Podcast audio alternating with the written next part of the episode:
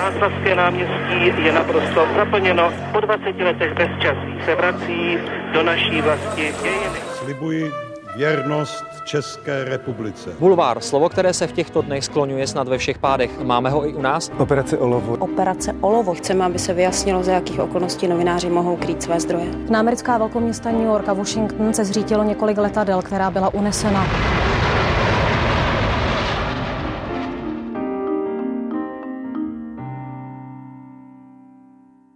Asi by stačilo říct, a o čem se po dnešním podcastu bude mluvit. A všichni jistě víte, kdo sedí na židli naproti mě. Na druhou stranu by byla škoda nedodat také novinář, spisovatel, doktor v oboru sociální práce a zejména rozhlasový a televizní moderátor. Václav Moravec. Děkuji za pozvání, hezký dobrý den. A zdraví také Anna Martincová. Tři generace, tři klíčové etapy české novinařiny s těmi, kteří jsou a byli u toho. Speciální podcastová série pořadu Newsroom ČT24. Generace. Běháte na lyžích? Neběhám, běhají sourozenci, jestli to je narážka na část naší rodiny, která je sportovně založená, nebo je sportovně založená, zatímco eh, já vyvažuji eh, v rodině jako nesportovec. Neběhám na lyžích a asi kdybych běhal na lyžích, tak bych už tady dnes nebyl. Mě by zajímalo, jestli se uh, učíte třeba i od mladších sourozenců, jestli jste třeba ochotný přijmout tak uh, radu od mladší sestry, která právě třeba na těch lyžích běhá. Nepochybně, ale uh, teď jsme si včera večer psali o tom, že Klára šla nebo jde přednášet tady v Praze problematiku mazání lyží, takže je dobrá ve, ve svém oboru mazání lyží, biatlon, eh, klasické lyžování, což je její doména.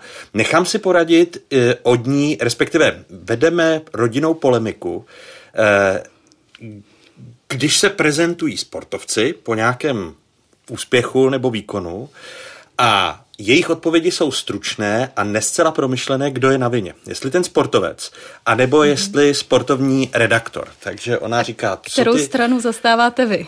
Je to logické. Já, já říkám, že ti sportovci, Klára zase říká, co je na té žurnalistice učíš, protože když někdo doběhne do cíle, je rád, že vůbec dýchá a má za sebou ten výkon, tak zeptat se, jak se vám běželo, to se může zeptat jenom novinář. A, a, a já říkám, no ale i když se novinář zeptá hloupě, sportovec nemusí hloupě odpovídat. Já říká, já bych tě chtěla vidět, eh, kdyby si s Flintou oběhl, a teď se omlouvám všem letohradským biatlonistkám a biatlonistům, že neřeknu, kolik eh, v těch různých závodech oni uběhnou, jestli to je stíhačka, nebo jestli to je ten de- delší závod. Tak přece a nějaký vhled máte. Mám, mám, ale, ale ČT Sport, omlouvám se kolegům ze sportovní redakce, eh, tomu se raději vyhýbám z dálky, protože to je nepochybně jedna z oblast, kde nemám vůbec žádnou kompetenci.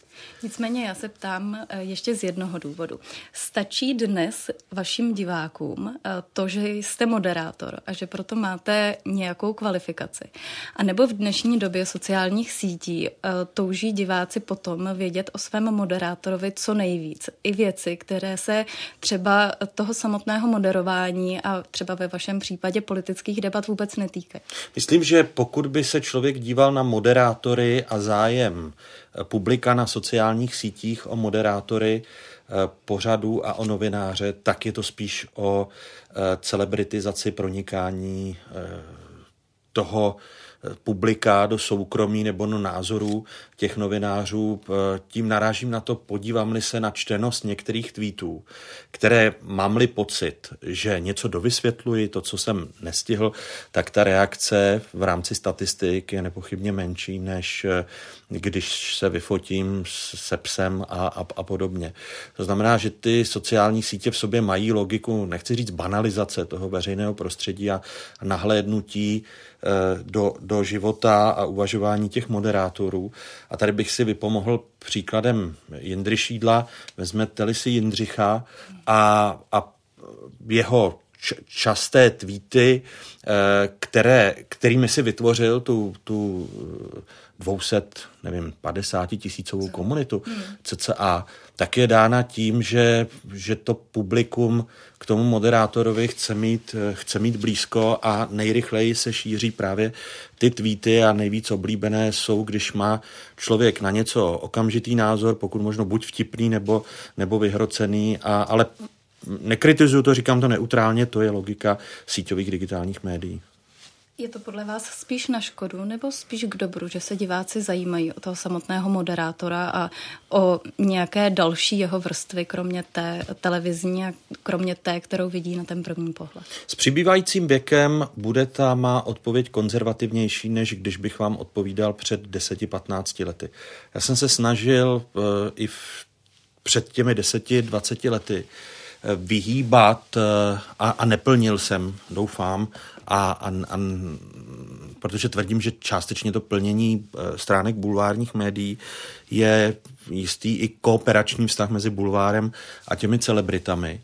A e, přiznávám, že si myslím, že by za mě měla vypovídat ta, ta práce. To znamená, když v bulváru je řešeno, je, jestli se u Moravce vedla ostrá diskuze o něčem, nebo u Moravce se upozornilo na nějaký problém, tak tam si myslím, že to je ta věc, kdyby Bulvár měl referovat o mě jako o, o novináři, po případě o otázkách, než eh, aby se řešilo, eh, jestli jsem vyšel z posilovny, s kým jsem vyšel z posilovny a, a podobně.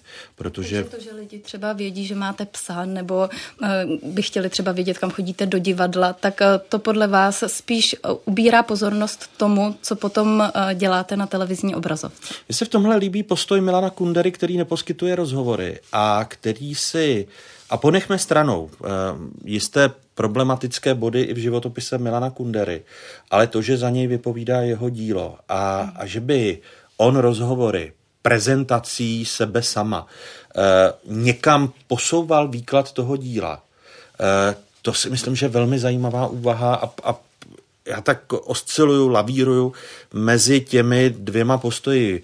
Vůbec rozhovory neposkytovat na, na straně jedné a, a říkat, ať za mě hovoří a, a nemám potřebu se obhajovat, protože se snažím otázky fokus a, a po případě knížky, eh, vy jste říkal spisovatel, což mi přijde na, na nadsazené a to, to, to jsem ještě, u svého jména jsem ještě oslovení spisovatel ne, ne, nezažil. A, a, a no, ale t, tři knížky asi, které, které víc jsou eh, odborné nebo po, po, po, popularizačně odborné v oblasti žurnalistiky a mediálních studií bych nepovažoval za, za spisovatelskou dráhu, ale to o mě má vyprávět víc, protože mě bude hodnotit ta historie, než abych já interpretoval, jak jsem myslel tento rozhovor s Andrejem Babišem, s Milošem Zemanem a, a podobně. Takže se snažím e, poskytovat ty rozhovory sporadicky na tož, abych na sociální sítě si fotil jídlo, e, které jsem měl a aby věděla veřejnost, co zrovna dnes bylo u Moravce k obědu.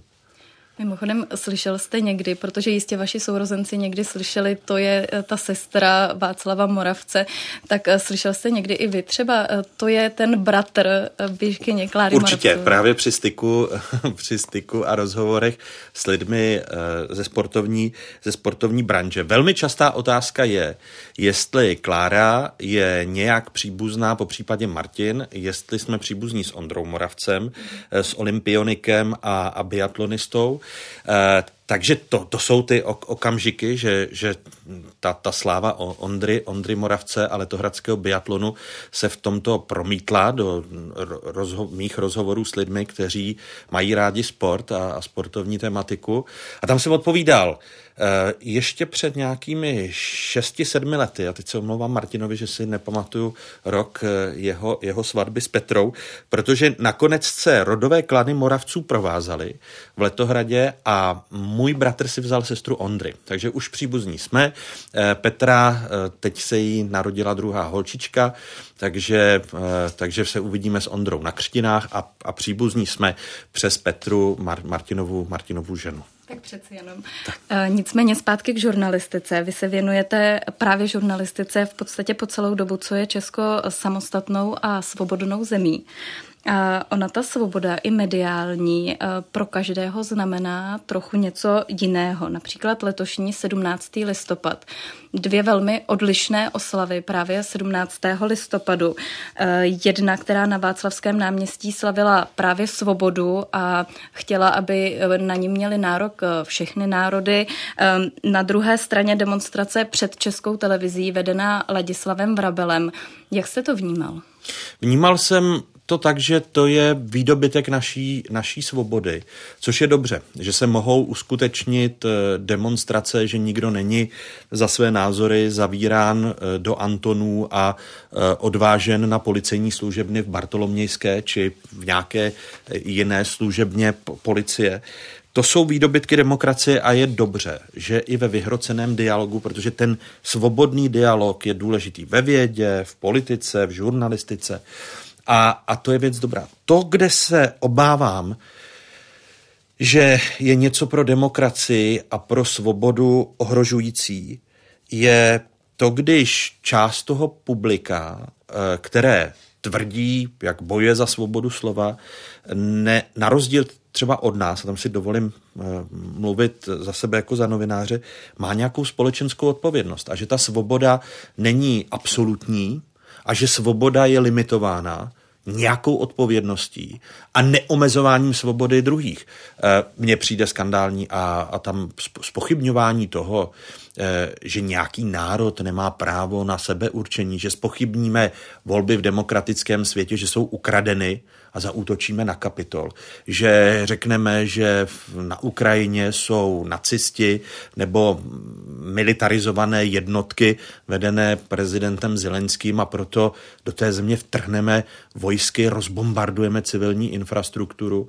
A, a, a teď vidím i tu, i tu druhou část mince, to znamená e, Západ, a, a pochybnosti o důkazech o zbraních hromadného ničení v Iráku a, a všech těch intervencích. Nepochybně, jestliže diktátor ohrožuje okolní země, což Saddam Hussein dělal vůči no, menšinám v sousedních, v sousedních zemích, používal chemické zbraně, tak si myslím, a to je podle mého názoru jako zásadní problém, že, že se nám hroutí eh, výdobytky druhé světové války ve vztahu k Organizaci spojených národů, k Všeobecné deklaraci lidských práv, potažmo k listině základních práv a svobod. Ale ta relativizace, vrátím-li se k těm dvěma demonstracím, a, a teď nebudu říkat té druhé demonstrace, protože mám střed zájmu, že jsem letos po, po dlouhé době, eh, kdy jsem byl oslovován, pro, promluvil na, na, na tom Máclavském náměstí, kde jsem přesně mluvil i o, i o těchto věcech, které mě trápí jako novináře,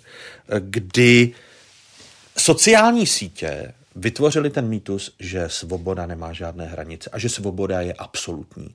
Že jestliže v žurnalistickém poli máme editory, kte- se kterými vy i já jsme konfrontováni, jestli můžeme v otázkách vy v Newsroomu, vy v tomto podcastu něco použít, pokud já bych si vymýšlel, lhal, používal zprostá slova. To není cenzura.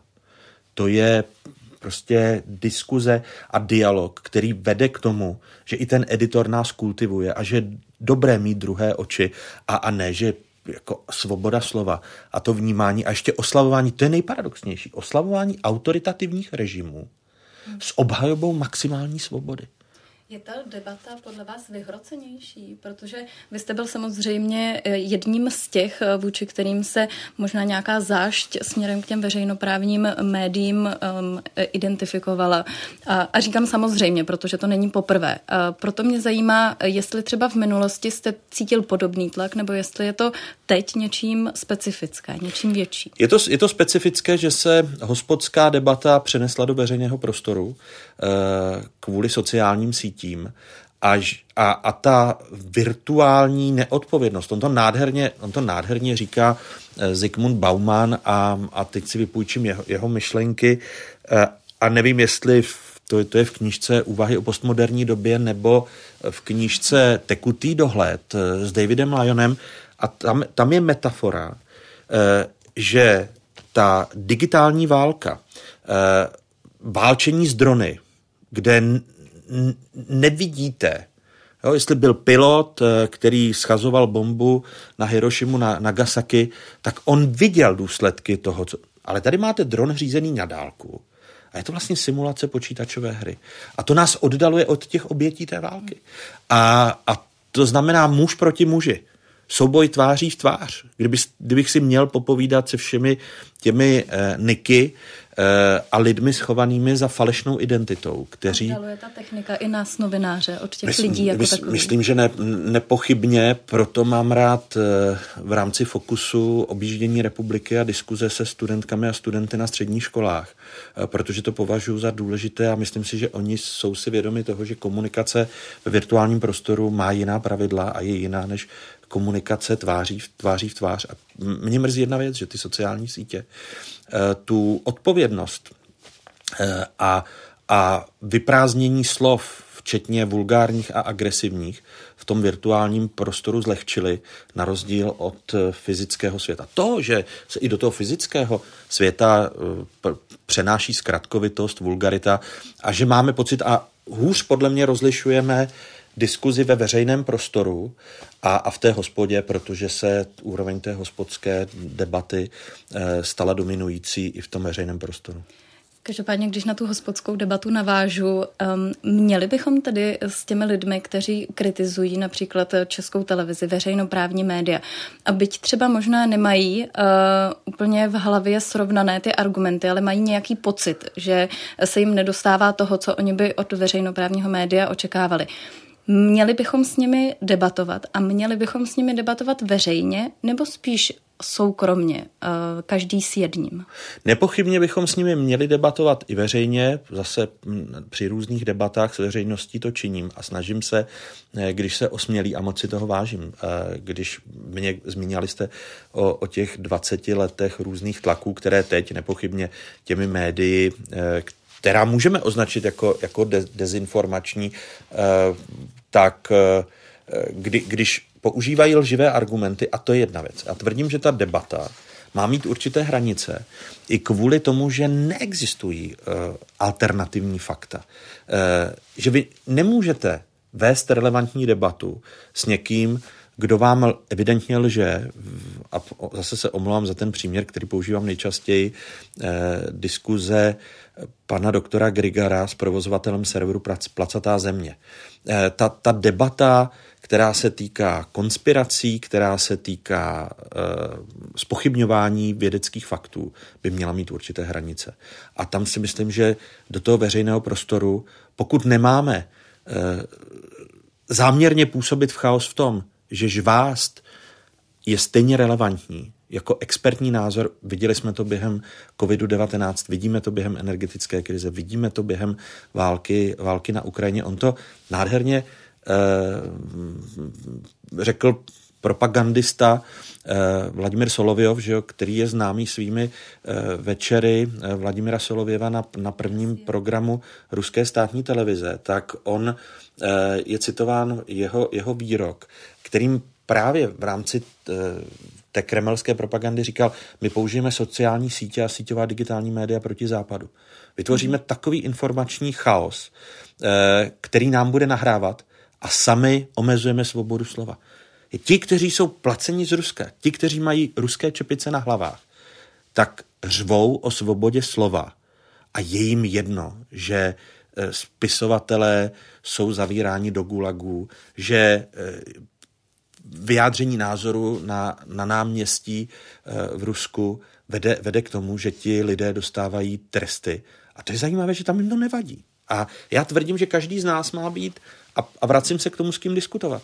Má být hodnotově eh, konzistentní a nemá, když jede do Číny, tak eh, obdivovat, jak, jak umějí eh, Číňani se dohodnout s Googlem, že některá slova jsou prostě cenzurována při vyhledávání na Google v, v Číně, aby Google obsadil teritorium obchodně s miliardou 300 miliony uživatelů ale mají ty hodnoty být prostě autentické a, a, a člověk má mít nějakou, nějakou osobní kredibilitu. To, to, to myslím, že je důležité. Ještě mě zajímá ta forma. Eh, jak by měla vypadat právě ta debata s těmito lidmi, kteří někdy jsou označováni i jako dezinformátoři? Protože například Marie Bastlová si pana Ladislava Vrábela pozvala eh, do interview a on to interview předčasně ukončil, protože ona trvala na odpovědi na jednu konkrétní otázku, na to, zda je Rusko odpovědné tedy za ty mrtvé na Ukrajině a on nebyl schopný na to odpovědět a nebyl ochotný na to odpovědět. Je to způsob, jak mm, s těmi lidmi komunikovat, anebo to vede potom možná k ještě větší polarizaci, protože um, ti lidé, kteří na ty demonstrace chodí, tak um, vlastně nějakým způsobem si z toho člověka dělají hrdinu. Přiznám, že neumím jednoznačně na tuto otázku odpovědět. Je to stejné jako diskuze o fact-checkingu a upozorňování na jednotlivé dezinformační narrativy. Existují studie, které vám řeknou, že existuje uh, backfire efekt, uh, efekt zpětného rázu nebo uh, zpětného ohně, to, to by byl otrocký překlad, ale asi zpětného rázu, když vám vyletí kulka z uh, pistole, takže můžete zesílit a upozornit a potvrdit, a to ukazují psychologické studie, že vy tu komunitu která té dezinformaci věří, tak utvrdíte v tom, že ta takzvaně eh, tradiční média nebo ti, kteří jsou součástí spiknutí, tak se ukazuje, oni proti tomu protestují to, a zesiluje to víru v nějakou dezinformaci nebo, nebo spiknutí na straně jedné. Na straně druhé, eh, já osobně nepovažuji ten rozhovor za, za šťastný, protože eh, tvrdím jednu, jednu věc že vy dáváte tomu člověku relevanci. On si utožil své vlastní publikum, protože ukázal, jak, je, jak jsou seznam zprávy neobjektivní, jak na něj redaktorka štěkala. Eh, redaktorka zase pro tu druhou část té, té společnosti se stala hrdinkou, že jí odešel, odešel od, od rozhovoru. Takže podívejte, já tvrdím, že jakmile začnou, eh, začne seriózní žurnalistika těmto lidem dávat relevanci, eh, on má odpovědět na, na jednu věc, jak je možné, že člověk, který neplatí dluhy, který získává a obchoduje se svou, eh, obchoduje s chudobou a se strachem, tak tady je v čele demonstrací. Podívejte se i, i na mnou velmi zmiňovaný příklad Jakuba, Jakuba Netíka. Ta, ta teorie t- backfire efektu je, je prostě zásadní v tom, že on mobilizuje čím dál víc příznivců, eh, vezme ty příznivce do, do soudní síně, ti tam začnou halekat a vykřikovat na, na soudkyni, ta pod tím strachem, a já nevím, jestli ale dovolím si tvrdit, jako vnějšího pozorovatele, podle mě nemůžete říkat, že část národa je dobré vyhladit, že proti novinářům, eh, kteří si dovolí upozornit na, na vaš, vaši, eh, váš obchod se, se strachem během, během covidu, tak on obchodoval eh, s Ivermectinem v té, v té jak, jak to říct, veterinární, že s, s tou veterinární, nikoli, nikoli s těmi lidskými to nabízel nějaké, nějaké další medicamenty lidem a podobně. A to, to je beztrestné? To, to je právo na názor na sociálních sítích. A teď že jo, rostou, protože to je také prokázáno vědeckými výzkumy, že se, že se lživé zprávy šíří na sociálních sítích daleko rychleji než vědecké seriózní, seriózní informace, takže ta snowball, ta sněhová koule e, i, i, i toho, to jsou zá, zásadní problémy. Já se přiznám, že opravdu tu otázku vyřešenou, vyřešenou nemám, ale jako novinář bych nedával e, relevanci e, těm, kteří, kteří využijí toho prostoru pro vlastní propagandu a ukázání mučedníků eh, vůči své komunitě a posilování toho, že tady jsou ta eh, média zaparkovaná na Kypru a, a podobně, eh, která jsou na straně vlády nebo na straně elit a, a, a nemají vás jako ulici rádi. Každopádně vy jste moderátor především politických debat. Staví se podle vás politická reprezentace dostatečně aktivně právě k těm problémům dezinformací?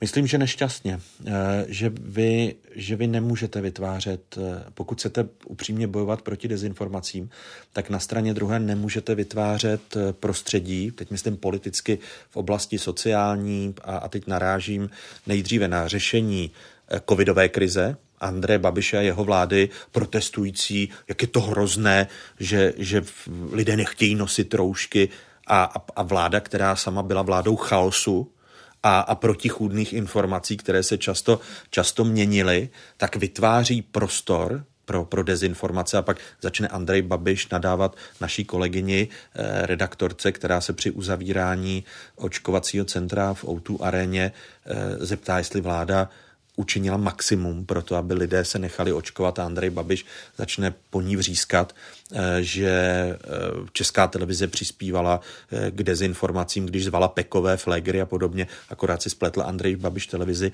která jemu je blízká, to znamená televizi Prima. A, a to, je, to je jedna věc. A, a druhá věc je, že to pokračování u této vlády ta, také vidíte, když není schopna dobře obhájit své kroky, které dělá v rámci energetické krize, eh, sociální pomoci a, a neví, jestli to chce dělat plošně, to znamená, že ty peníze rozdává i těm, kteří by nepochybně měli na zaplacení energií a neochrání ty sociálně nejslabší, tak tím vytváří prostor pro tu, pro to sdílení frustrace a odevzdání svých vlastních svobod, a o tom nádherně píše můj oblíbený Erich Fromm ve strachu ze svobody. A tam si myslím, že, že pochopení té atmosféry, která vedla eh, v, v časech Výmarské republiky ke zhroucení toho systému a bojování dvou totalitních ideologií, komunismu a, a fašismu, kdy nakonec vítězil fašismus, který začal likvidovat i, i komunisty. Že? Když se člověk podívá na tu atmosféru, tak tohle myslím, že, že vy nemůžete z vládních pozic bojovat proti dezinformacím a zásadně, zásadně svými postupy vytvářet prostor pro, pro dezinformace mm-hmm. a pro frustraci.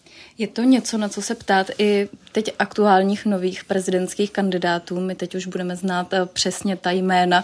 Tak eh, je to něco, na co se jich ptát? Je to něco, kde může eh, prezident hrát výraznou roli?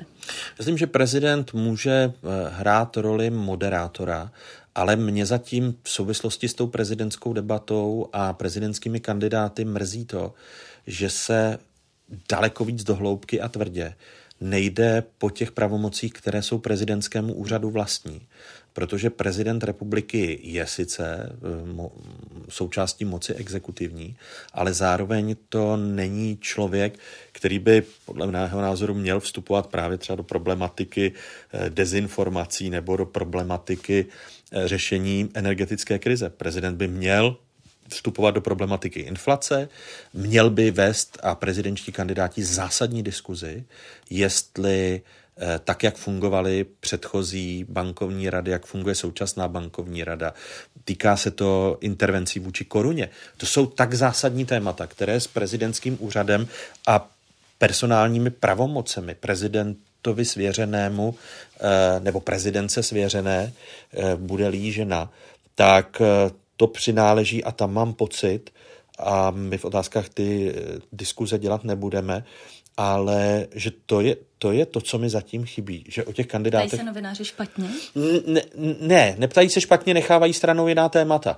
Eh, podle mého názoru méně, méně relevantní. No, hmm. to, jak, to, jak se ta debata eh, vede, a teď neříkám, že to není nedůležitá debata, ale nemůže být tou, tou dominantní. My, my u některých kandidátů řešíme, eh, kdo byl větším či menším komunistou, eh, nepochybně ten morální profil je důležitý, ale tím eh, necháváme stranou otázky zásadní, které vezměte si, že Miloš Zeman je pro nás poučením.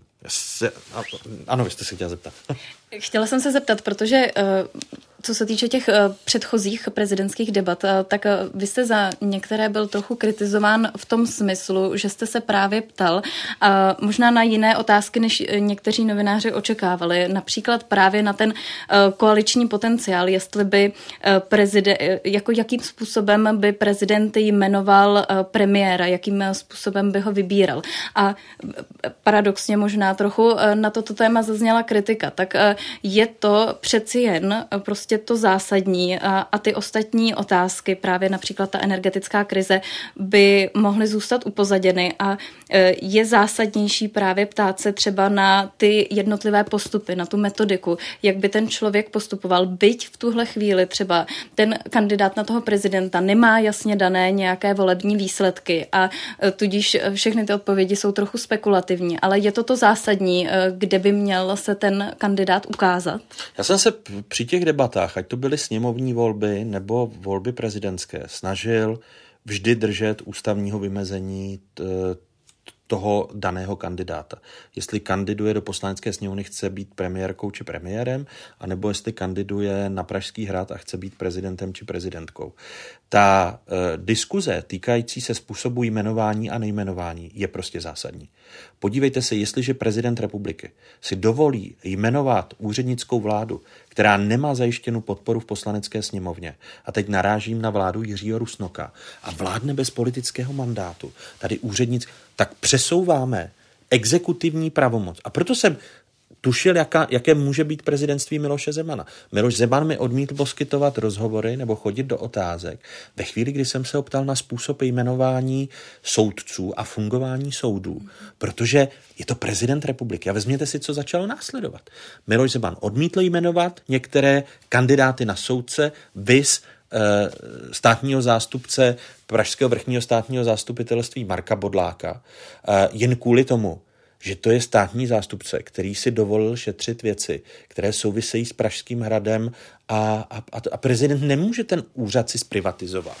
A, a proti moci e, výkonné a proti vládě dělat druhou stínovou vládu na Pražském hradě, pokud nechceme zdestruovat demokracii, musí být uměřený. Takže trvám na tom, že ty otázky, které jsem kladl, anebo příklad, e, to jsem dostal také, za uši, když jsem v prvním rozhovoru po zvolení Miloše Zemana si dovolil položit otázku, eh, zda si je vědom toho, že Pražský hrad je natolik důležitým symbolem, symbolem české státnosti, že na něm nemůže být čerpací stanice Lukoilu.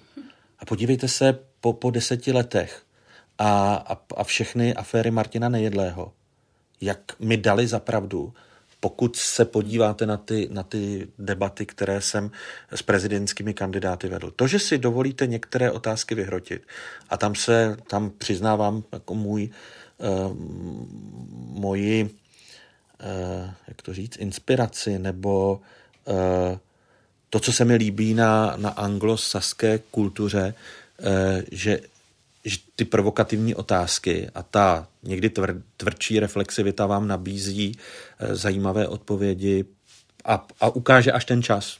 Hmm. Jak uh, oni nás znovu čekají, uh, ty prezidentské debaty. Jak se na ně může uh, novinář, moderátor co nejlépe připravit? Ono je to velmi těžké, uh, protože uh, jsem rád, že už žádné debaty, debaty ne, nedělám. A to z jednoho prostého důvodu, že ten moderátor, když chce aby ta debata byla kritická, aby šla do hloubky, tak eh, dostane i od ostatních kolegů, že zastíňoval oba dva kandidáty.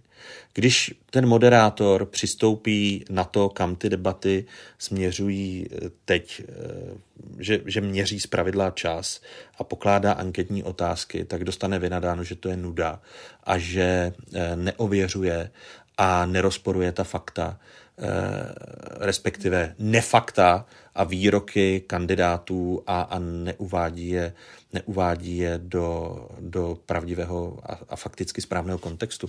Takže je to velmi nevděčné. No, ta první debata, kterou, když položíte otázku, eh, která se týká Benešových dekretů, což se mi stalo u Karla Schwarzenberka, a, a on na tu otázku nescela vhodně odpověděl, tak eh, začalo, začali novináři vytahovat, že svého času mi Miloš Zeman nabídl tykání a že to byla nahrávka Miloši Zemanovi a že jsem e, zničil prezidentského kandidáta. Takže je to, je to role nevděčná. Si užívám teď to, že člověk je pozorovatelem, vnějším pozorovatelem, jak ty, jak ty debaty, debaty vypadají, ale všechny ty, kteří píší o mých kolezích, e, které nebo, nebo kolegyních, které ty debaty dělali, tak bych jim přál, ať si, ať si ty debaty dělají, moderují oni.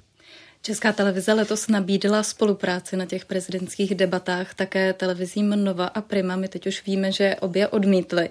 Myslíte si, že by to byl vhodný formát pro české prostředí? Já se omlouvám tady, že, že asi nebudu zas oblíbený kolegy v české, v české televizi. Se přiznám, že ambicí české televize by mělo být, eh, aby měla nejsilnější prezidentskou debatu. O to jsem se snažil, když jsem se na těch debatách, debatách podílel. Včetně toho, eh, že jestliže kterýkoliv z kandidátů, a má na to svaté právo, odmítne, protože upřednostní soukromé televize, je-li domluven jako miliardář s těmi televizemi vlastněnými miliardáři, tak je to zpráva.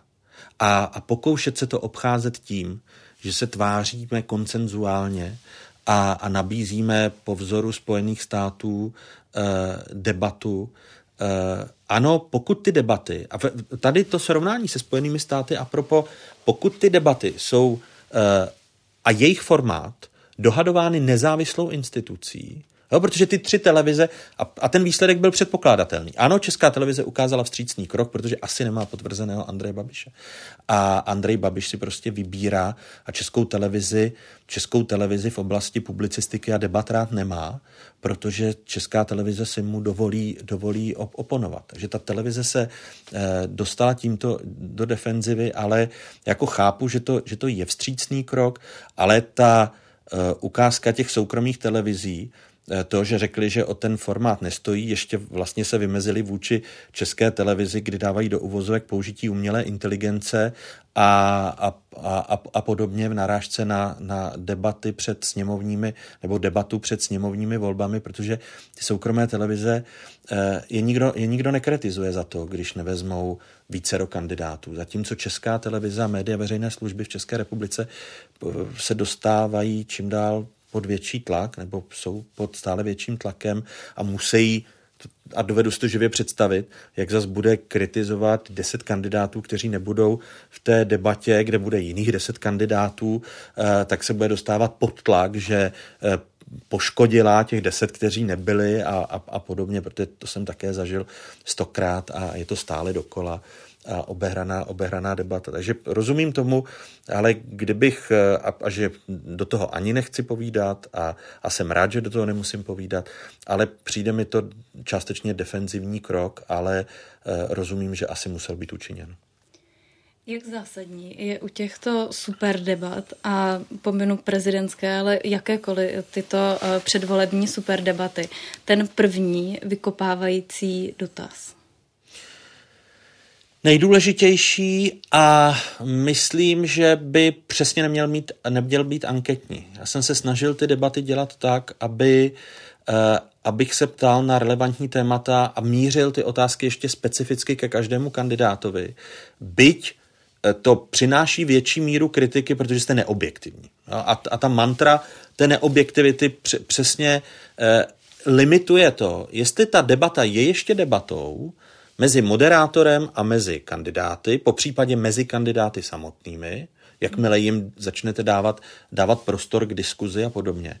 A nebo jestli moderátor je eh, anketář s určitým počtem hostů a jedno, jestli je nebo není to jedno, ale e, součástí toho, jestli jsou tři, šest, devět, patnáct. Já se totiž pamatuju jeden první dotaz, který mě osobně zaujal a utkvěl mi v paměti. Je to z roku 2016 před krajskými volbami. A vy jste se tam tenkrát deseti lídrů stran ptal, kolikrát byl novelizovaný zákon o krajích. A ono je to eh, na první pohled vyvedlo z míry, protože nikdo tu odpověď samozřejmě neznal a oni vlastně nevěděli na první pohled, jak eh, reagovat. A vlastně zajímavější než ta samotná odpověď byl ten způsob, jakým ty jednotliví kandidáti vlastně vlastně reagovali na otázku, kterou možná úplně nečekali. Um, Protože to je přesně to, že oni, že oni čekají tu otázku, ne, jaké jsou kompetence krajů a co uděláte, až vyhrajete volby. No, to je ta nejbanálnější, ale přitom uh, otázka, která v sobě nemá kreativitu. Mě ty otázky, které se týkají i tvorby zákonů, a to je přesně ono, jak eh, pokud vy tímhle vy třeba tímto prvním dotazem, který zmiňujete, a děkuji za připomenutí, tak si myslím, že můžete odhalit i to, nakolik ti lidé se na tu funkci připravují. Protože e, za těch 30 let v žurnalistice jsem zažil, ať si člověk může myslet o argumentačních faulech a jejich zneužívání či využívání do veřejného prostoru u Václava Klause, Miloše Zemana, tak e, e, se snažili prokazovat v některých momentech kompetenci a proto působili pro část, eh, pro většinovou část veřejnosti, eh, podíváte-li se dominanci Václava Klause, na politickou dominanci Václava Klause, potažmo Miloše Zemana jako, jako kompetentní. Ale tady ta, ta míra té nepřipravenosti, jo, když je někdo v opozici, tak by měl využít ty čtyři roky na, na přípravu, aby prokázal kompetentní, kompetentní zprávu věcí veřejných. A my jako novináři bychom tu kompetenci měli vyžadovat, protože my jako novináři jsme tou kontrolní mocí v tom veřejném prostoru, nebo bychom měli být, když si přivlastňujeme tu metaforu hlídací obsa demokracie. A měli bychom přesně klást ty otázky, které eh, s tím úřadem, nebo tady v tomto případě krajskými zastupitelstvy jsou důležité se ještě trošku vrátím v čase, tentokrát eh, do roku už 2014, kdy jste končil na rádiu Impuls. Bylo vám to líto? Bylo. Bylo mi líto, že jsem přišel o rozhlasový mikrofon, protože se považuji stále za rozhlasového novináře, i když jste připomněl rok 2014, to znamená, bude to uh, zanedlouho 10 let, kdy jsem přestal v uh, rozhlase působit. Bylo mi to líto. Bylo mi líto lidsky to, že Ivan Bať, Baťka prodal Radio Impuls. Uh, ten krok byl logický, protože nepřísluší moderátorovi média veřejné služby, aby byl v, a pracoval pro médium vlastněné, vlastněné jedním z oligarchů a navíc politika, takže bylo mi to líto v mnoha ohledech. Zvažoval jste, jestli odejít, nebo to byla jasná volba? To byla jasná volba. Při, přišlo mi pak absurdní, že, že když ti, kteří říkali, ne, nepochybně, děláte-li a říkám, že na Moravce je víc vidět, protože děláte-li a vybudujete-li pořád, který je 20 let nejsledovanější televizní diskuzní, ne, nejsledovanější televizní diskuzí v zemi, tak, že na ně jsou jiná kritéria, než na některé jiné novináře, kteří působí ve vydavatelství Mafra, objevují se na obrazovkách média veřejné, veřejné služby a tam problém není. A, takže jsem si zvykl na to, že co je dovoleno Bohovi, není dovoleno Volovi a, a beru, to, beru to jako fakt. Eh, váš zatím poslední fokus, který jste eh, moderoval, narušila aktuální událost. To je věc, která se u těchto velkých pořadů zase tak často eh, nestává. Ten pořad musel být přerušený kvůli raketě, která dopadla na Polsko a o které se vlastně nějakou dobu věřilo, že je ruská. Co vám proletlo hlavou, když vám režisér do sluchátka tu informaci říkal? Uh, vy mi dáváte, vy chcete, abych tady na půdě České televize, uh, aby, abych řekl to, že uh, vám neprolétne hlavou to, že si řeknete, a po, podívejte se, říkal jsem si tehdy, co víme o raketě. Myslím si, že způsob toho uh, vnímání vysílejme hned, pokud možno dolétla nějaká raketa, my nevíme, kam dolétla, nevíme, jestli je ruská, nevíme, jestli je ukrajinská, ale vysílíme a spekulujme. Uh, myslím, že, ta, uh, že to, že Associated Press pro, propustila uh, novináře, který přinesl tu informaci, že ta raketa byla ruská, tak ukazuje absurditu toho tlaku sociálních sítí a okamžité reakce, kdy my jako novináři při neznalosti okolností, neznalosti faktů, tak eh, už tlačíme politiky k silným statementům a záleží na vyspělosti toho politika. Jestli řekne, že e, ta raketa už byla ruská a, a je to potvrzené, protože tu informaci dostane od tajných služeb. Pak je za dvě hodiny konfrontován s tím, že se začne spekulovat, že asi nebyla ruská, ale že byla ukrajinská, pak se řeší, jestli byla ruská výrobou. Nebo... Já, já se přiznám, že tento styl žurnalistiky mi není vlastní a, a jsem rád, že, že je radši pořad přerušen, který se snaží nabídnout nějaké jiné pohledy a, a slow journalism. Já nevím, jak jinak to, to pojmenovat něco, protože uh, tu žurnalistiku, kterou dělám já, tak je asi přežitek z let 90. že ta publicistika uh, se snaží pokud možno nabízet uh, co největší množství faktů, která už jsou zřejmá a ne redukovanou část reality, protože je takhle já jsem nerozuměl zpravodajství na počátku té pandemie a snažil jsem si to i v otázkách říkat, změť a vzpomínám si na, na jeden z úvodů otázek, změť eh, selektivních statistik, které ještě interpretujeme tak, že že pokřivujeme obraz té, té, té události. A pak se nám to jako žurnalistice obecně, obecně vymstí. Takže mm, mně bylo jasné, už a právě jsem se ptal, eh, jestli vůbec fokus bude odvysílán, nebo jestli ho pojedeme na záznam, eh, protože já si myslím, že ta žurnalistika by úplně neměla podléhat těm tlakům, byť to chce publikum. A asi, asi nic jiného ne, nezbývá z pravodajské stanici, protože začne spekulovat televize Prima no, a začne žlutit. My začneme žlutit, pak se podíváte na CNN, které tu, tu zprávu měli na třetím, čtvrtém místě, protože a tam bych si přál, abychom se jako žurnalistika z toho poučili, že ta, že ta mediální panika, no, ten fenomén, který je v teorii popsán, mediální panika nebo hysterie, hysterie v tisku, eh, že by měla vést k nějaké, k nějaké uměřenosti. A že ta, ta, ta, to časové zkracování způsobené sociálními sítěmi je něco, co považuji za relativně nešťastné. Nicméně, jak vás osobně zasáhla invaze na Ukrajinu? Protože já jsem právě sledovala váš Twitterový účet, který je aktivní vlastně možná trochu nárazově a právě po invazi na Ukrajinu jsem viděla, že jste byl výrazně aktivnější a že zřejmě nějakým způsobem vás to zasáhlo. Hodnotově mě to zasáhlo a tvrdím, že novinář, a zase necháme-li stranou tu, tu pseudoobjektivitu, eh, do které jsme tlačeni, eh, a novináři v médiích veřejné služby víc než v médiích komerčních, tak eh, zasáhlo, protože si myslím, že hodnotově, já bych nedělal žurnalistiku v autoritativním režimu, abych sloužil nějaké momentální moci, která má většinu a, a která potlačuje názory. Jo, vidíte-li, vidíte-li vývoj Maďarska Orbána, tak eh, bych asi nebyl v médiu veřejné služby eh, v Maďarsku nebo ve státním médiu, protože zaprvé bych byl vyhozen, takže bych byl mezi prvními, ale eh, že má demokratická žurnalistika bojovat za základní lidské hodnoty a nerelativizovat je. A, a tam si myslím, že to říct, kdo je agresor a kdo je napadený, bez jakéhokoliv rozmazávání a rozmlžování je, je zásadní, protože říkám, jsem na fakultě sociálních eh, věd Univerzity Karlovy byl učen panem profesorem Petruskem, panem profesorem Alanem, eh, Josefem Vavrouškem a dalšími skvělými lidmi. A ty nás tak učili. Eh, ještě ve spolupráci s kolegy z BBC a, a tehdy ze CNN, která nebyla dnešní CNN americkou.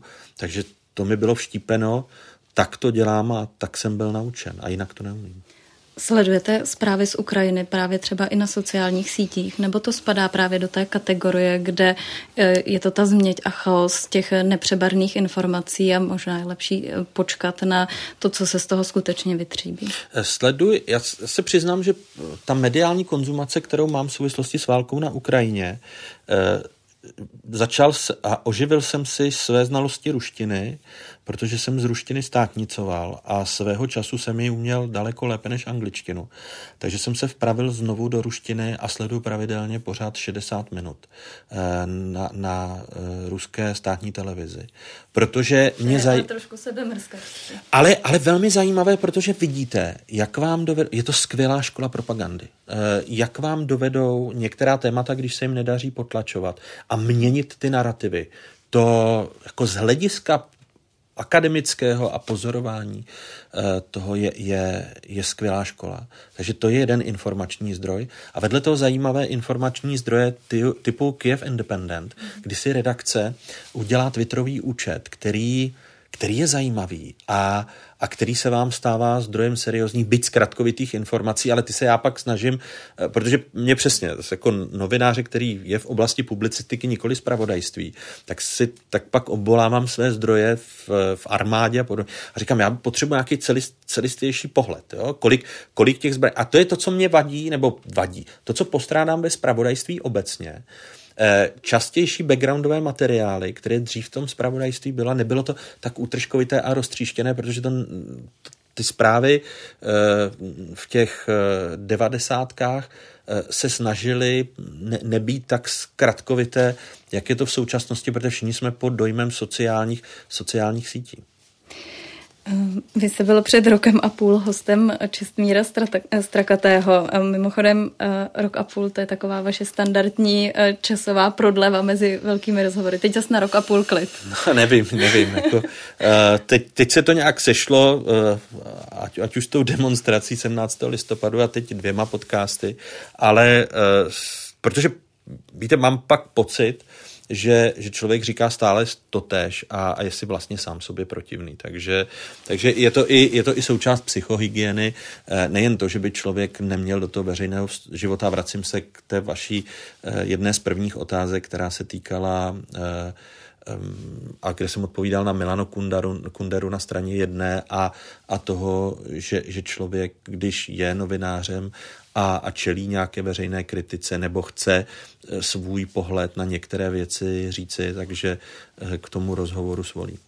Já jsem se nicméně k tému vašemu angažmá tam eh, vracela kvůli jedné věci, protože vy jste tam v tom rozhovoru narazili na Radu České televize a vy jste se v tom rozhovoru pozastavoval nad tím, že Rada České televize po vás chtěla například seznam hostů, kteří odmítli pozvání do otázek Václava Moravce.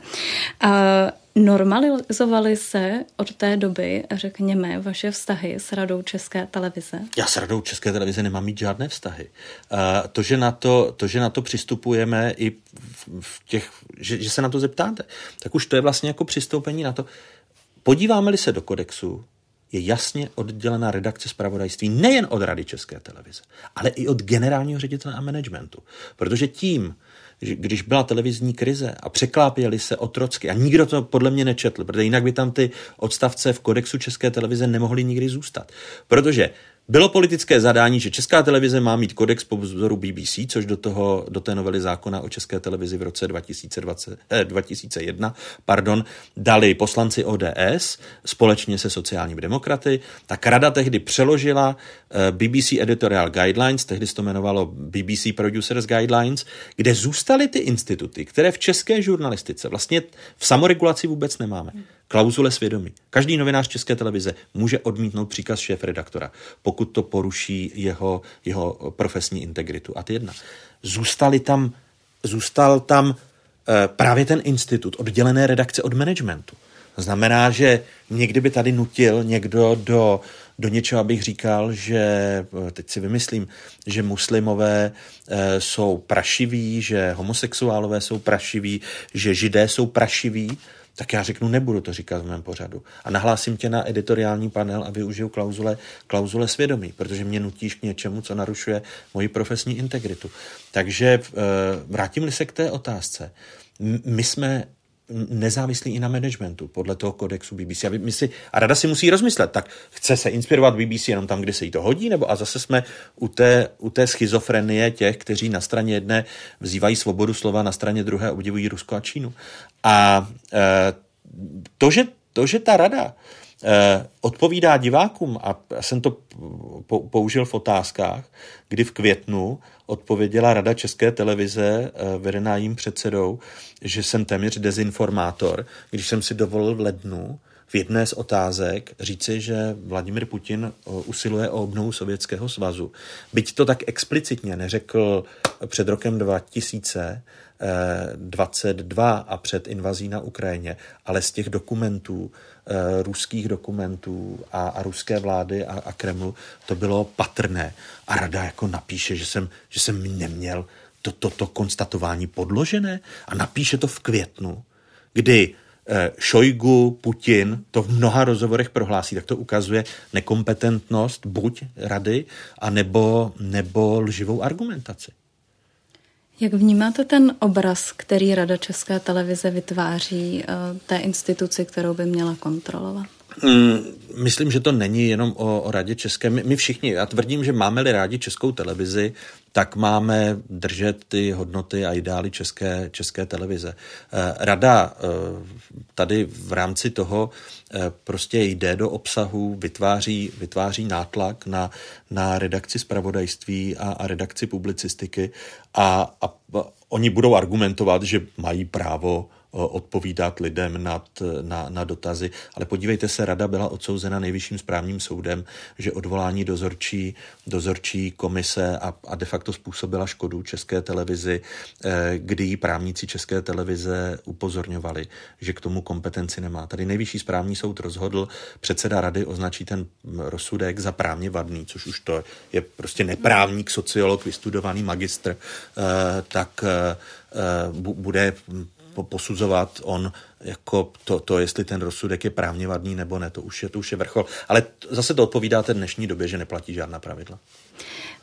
On se vás na to periodicky vždycky někdo ptá, ale opět se bude volit ředitel České televize, tak se musím zeptat taky, zvažujete kandidaturu? Ne, ševče, drž se svého kopita. Mě za těch, a, a tam si myslím, že ta moje názorová konzistentnost a, a nějaké, nějaký uh, nějaká ta osobní integrita. A, všichni ti, co, co mi nepřiznají ani špetku dobrého, tak myslím si, že ukazuje ta ta historie, jestli jsem se spronevěřil vlastním slovům nebo ne. A, myslím si, že novinář, tak jako si má zakázat kdykoliv se angažovat v politice, tak si má celý být dobrým novinářem, zakázat uh, to, aby se stal manažerem, aby byl šéf-redaktorem, aby byl uh, ředitelem čehokoliv, protože Eh, protože tam už musíte eh, do, do jisté míry dělat, dělat i, ty, i ty kompromisy a nemáte tu myšlenkovou svobodu, kterou máte jako novinář, protože se musíte dívat na ty ratingy, protože se musíte dívat na to, jestli to médium vydělává, protože se musíte dívat na to, jestli té televizi ubližujete politicky, Eh, protože vám někdo neschválí poplatky. Musíte dělat kompromisy a, a obcovat. Eh, já si myslím, že nemusíte, ale v českém prostředí asi musíte eh, obcovat z politiky a, a tak. Takže ne, já, já chci, já chci když tak jít ke včelám a, a ne, ne, ne do žádné manažerské funkce. Takže všichni diváci otázek si právě oddychli, že stále ještě budete moderátorem otázek Václava Moravce. To rozhodne ten budoucí management. To rozhodne ten budoucí management. Děkuji za rozhovor. Já děkuji Aničko za pozvání, děkuji vám.